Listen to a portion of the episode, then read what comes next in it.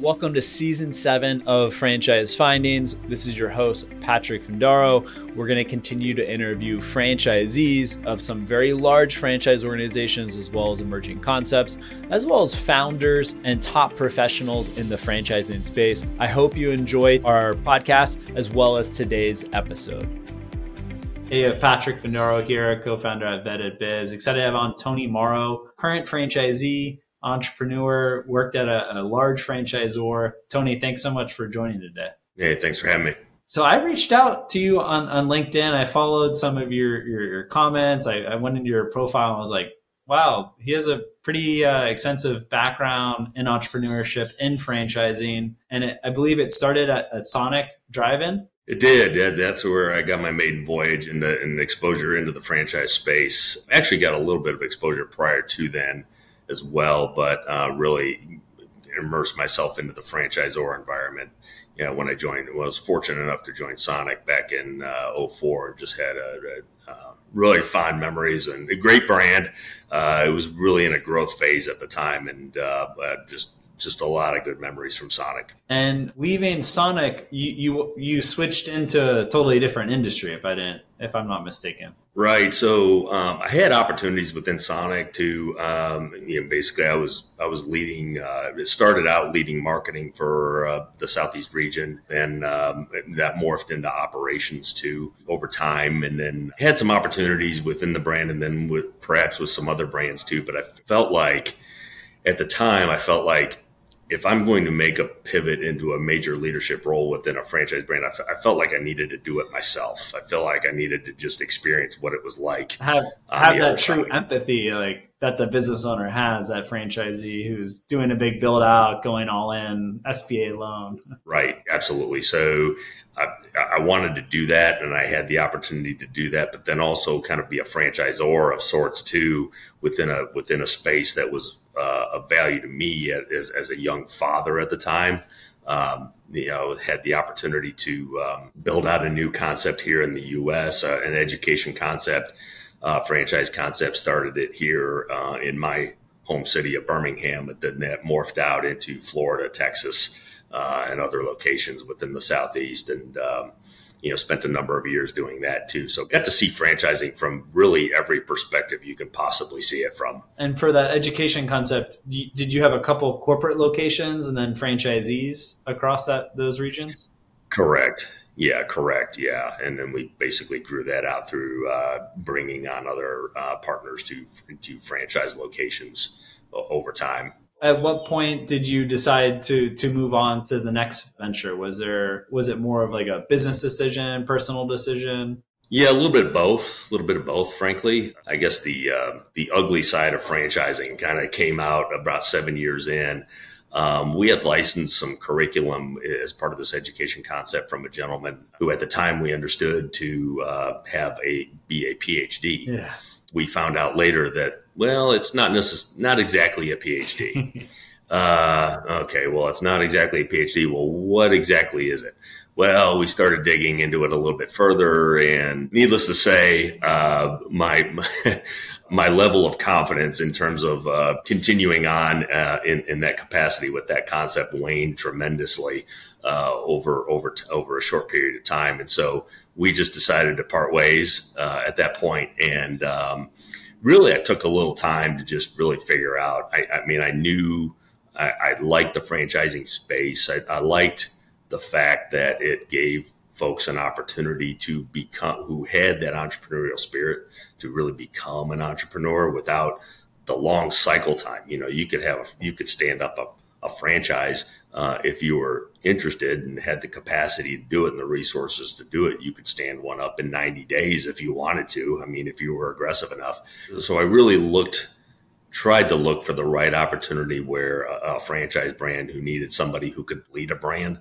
And uh, that took, candidly, you know, that, that was around the time COVID hit too. So there was a lot of uh, uncertainty in the market too. A lot of people were just holding on to their chips but that gave me a little extra time to find ultimately um, have signal find me really is what ended up happening. And uh, I'm glad they did, and it, it was worth the wait. So how, how'd this work? Out? And for those that don't know, Signal is top 10 fastest growing franchisor, kind of under the radar, opening up, I don't know, at least 100 units every year, if I'm not mistaken. Right. Yeah. I mean, we uh, we're in the uh, private security space, and so we provide private, uh, dedicated uh, security, patrol security for a variety of different verticals uh, throughout really the U.S. and internationally as well. And so, what's interesting about it too is you wouldn't think there's some parallels between education and security, but there really is because fundamentally, as a business, it's it's about um,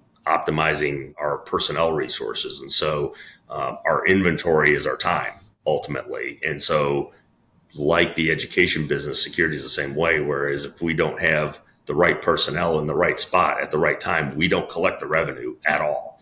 And it was the same, it was very identical to education. So that in becomes a priority. And, um, but, but that is our, uh, that is our focus. We're um, experiencing a lot of growth uh, in that regard, especially just the, the, the current climate uh, where we are in terms of the, uh, I guess you could say, the geopolitical climate and uh, just economically too, um, and, and, just how stretched really municipal law enforcement is right now in terms of uh, a, a, lot of uh, police departments across the country are operating at about 50% capacity right now.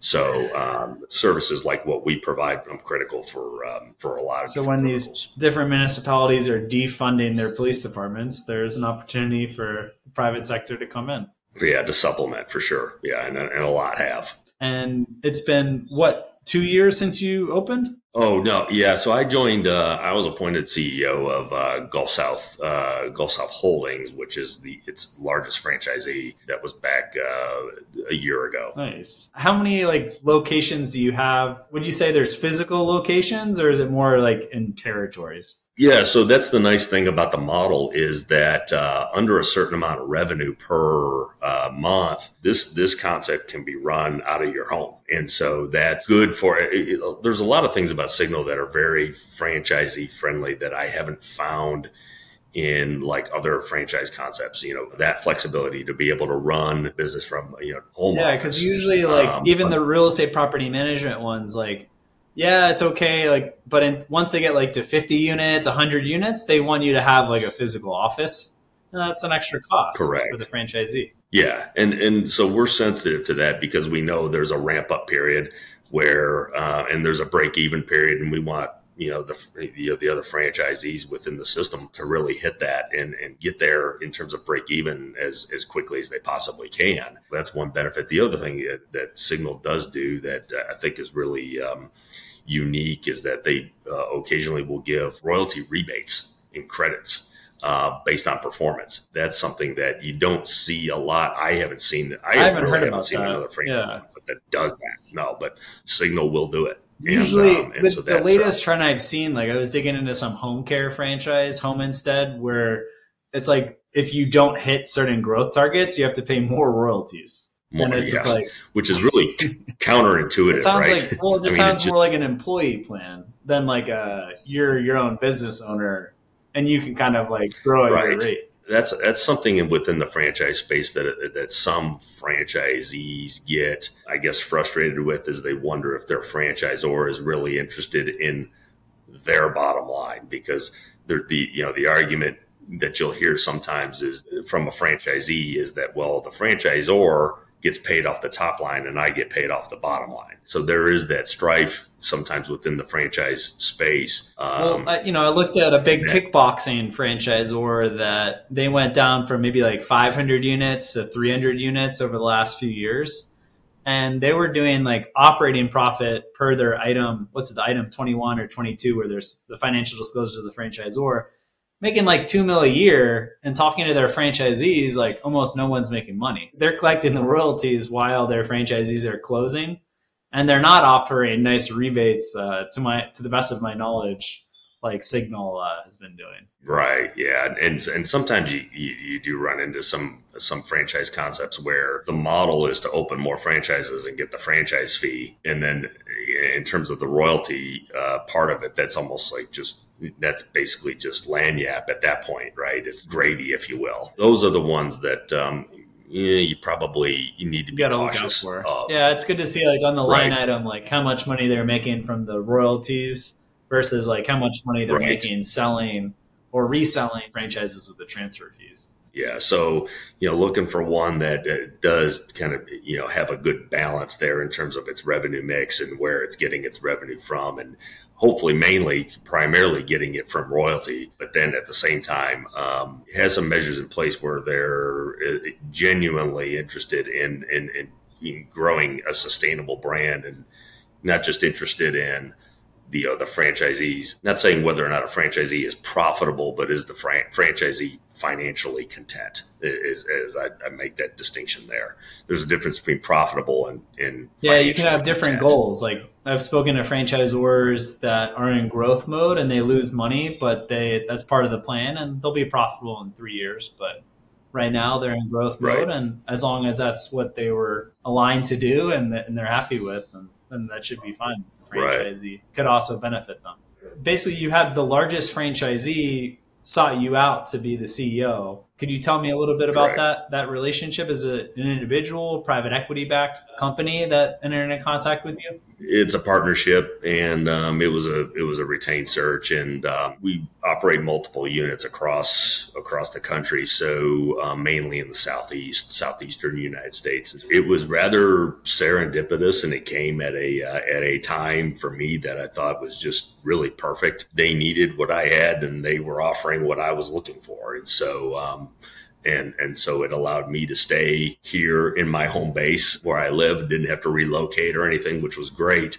And um, it just it just it just worked out. Glad you're bringing this up because in the franchise space, there's so many opportunities. Like I personally don't own any franchises, but I own stock in numerous franchise brands that are publicly traded and there's a great a lot right. of opportunities to be employed by at the franchisor level at the franchisee level but all you hear about is like be, become a franchisee, become a franchisee, own it. But right now, 2023, it's not a bad time to be an employee with unemployment in many markets at 3%, 4%, growth opportunities if you're right. in the right brand. So no, absolutely, and, and and really, if you were um, if you were somebody who perhaps was thinking about possibly going out on your own, but maybe wanted to take an intermediate step first, maybe start by working for a franchisor, you know, in some capacity, and you'll learn the system. You'll learn the. That's kind of really what happened with me when I started with Sonic way back when. It was um, I had some exposure to like HMS Host uh, b-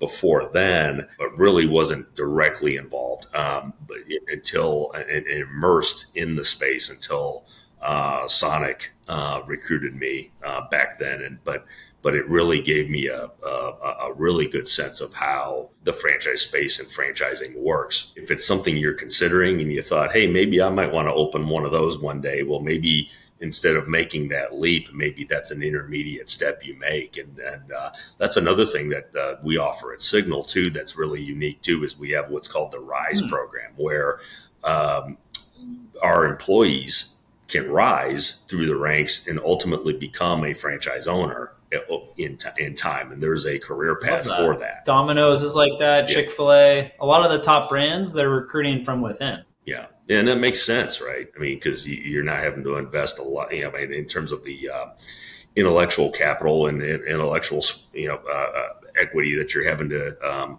expend it's it, the, the ramp up period is far less for somebody who's already familiar with your system and if it's a legitimate opportunity there is financing whether it's it's uh, bank loans or on the equity side like if you're good yes. and it's a legitimate system like you there will be money to finance your operation yeah that that's definitely available. And the rates are you know com- you know competitive and in, in, in some cases you know that you perhaps wouldn't get um, through traditional uh, lending facility or a bank. So depending on the franchisor. And tell me yeah. about your organization. What's the headcount like well, gosh, uh, I think internationally we have uh, over six thousand employees, but within my, you know, with within our group, we're we're just shy of five hundred.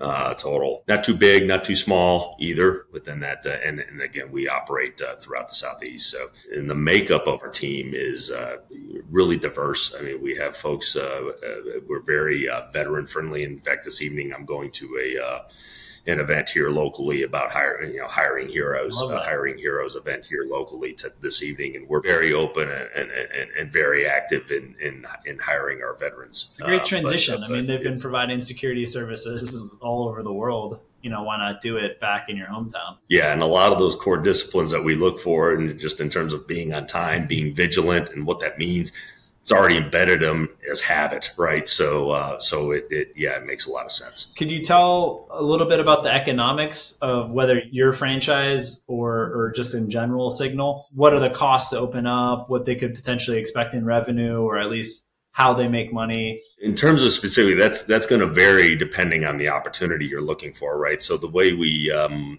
the way we we parse it out is we um, we look at a geography and we can carve up that geography based on zip codes and population. And then based on that, we basically price it out uh, in terms of the cost of entry based on just how how much of that geography a potential entrant wants uh, or, or, could potentially operate. And, and then also we look at um, the verticals. We'll, we'll, do a you know the account of the various verticals that we target and how many are within that particular geography. So it'll range a bit. I mean, but uh, gosh, I mean, we have uh, one franchisee who basically owns the entire state of Maine like the entire state um, and has exclusivity there. But then we have a market like Atlanta, like where we own part of it and then we have two others that own other parts of Atlanta. So it really does depend.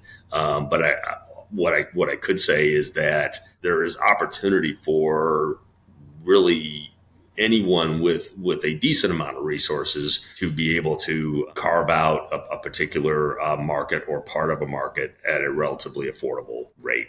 And do you see most of your fellow franchisees are, are scaling up, or do you have guys that are happy in their small town making say 100k a year from the business. Yeah i mean it, it, that's the nice thing about it too and particularly in this model is you can you can grow to whatever you're content with or uh, remain. You can have your piece of a, a particular geography and as long as you're again financially content that is your prerogative as well. That's the nice thing about the model is that you, you, there's no not necessarily you know whatever mandate to grow and acquire additional markets uh, unless that's something you aspire to um, then, then you can. I like that flexible because yeah, you have a lot of franchisors that are really pushing and and even in the beginning process selling someone to open up you know five hmm. territories where they don't have experience in security, they haven't never owned their own business, and it, it might not be wise right. for the franchisor even to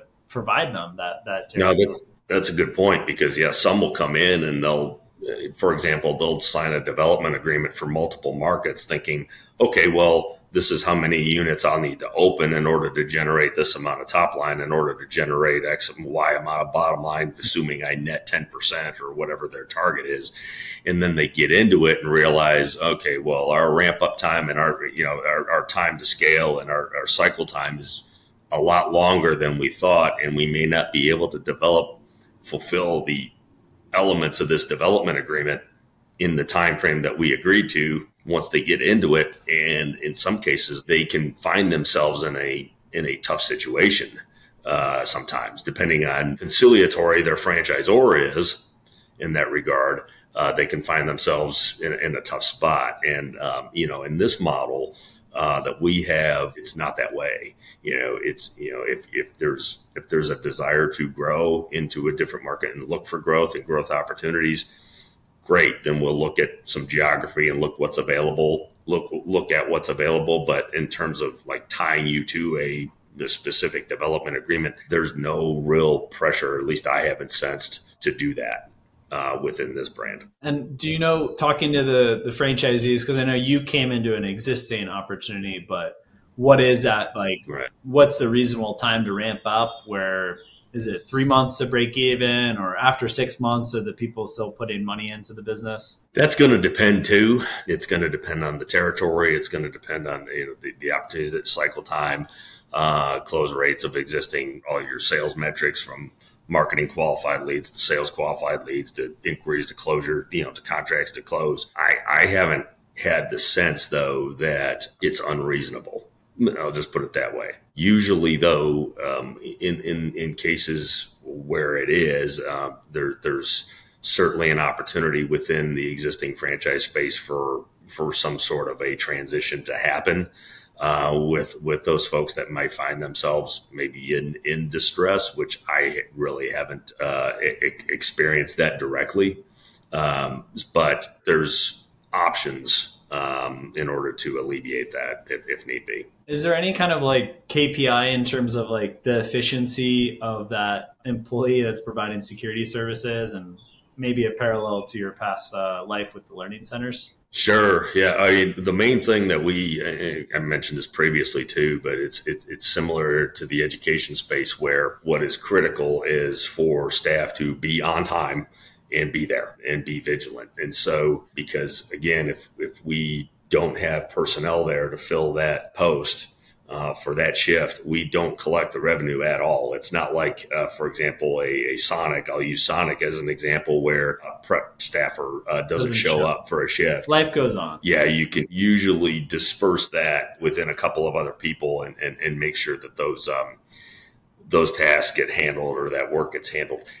Not the case with us. So, you know, the main thing operationally from uh, from key performance is just shift completion. I mean, that's that's a number one. All of my staff knows that that's what I'm going to continue to focus on day after day after day. And then from there, you know, we're looking, we, we, we are big into what we call the officer brand experience, making sure that uh, because when people are asset and, or, or what we're selling and providing as a competitive advantage, well, we've got to invest in them too. So we provide uh, monthly ongoing uh, training for our officers, our, our branch supervisors, and managers in the field. We just completed one in Atlanta here a couple weeks ago where we, we taught uh, managers in the field about how to uh, how to conduct an effective Scrum hmm. meeting with their um, with their officers, you know, and and and uh, you know how to run one effectively and uh, and what to focus on within those within that short period of time. So in that you know some some secondary KPIs that we look at in terms of officer brand experience is, is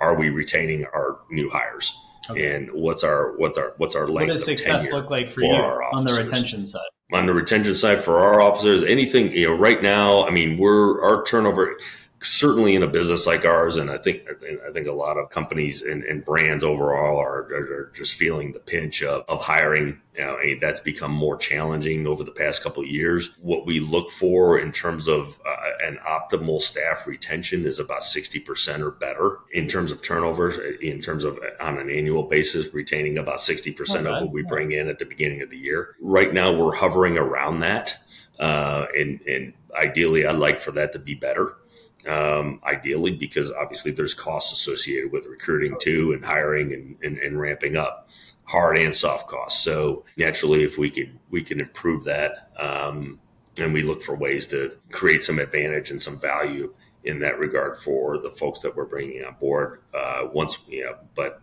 that's that's typically what we look for as as acceptable. Now, whether or not I would coin that as successful, well, I don't know that I'm economics ever, work. I don't know that I'll ever be 100% content and happy with anything, but um, ideally, I'd like for it to be 100% all across the board. But the reality is that's probably not going to be the case, right? So, but yeah, given all the factors and, and, and variables that are involved, uh, you know, that's you know around 60% is what we what we target and what we what we consider to be acceptable, if you will. Well, Tony, I want to be mindful of your time. Do you have any concluding thoughts for would be franchisees or even early stage franchisors, kind of leaning on your experience from the, the learning centers that you run? In terms of uh, folks perhaps looking to get into the uh, franchise space, I would say take your time. You're in no hurry. There will likely be, from the franchisor's perspective, a lot of pressure to speed up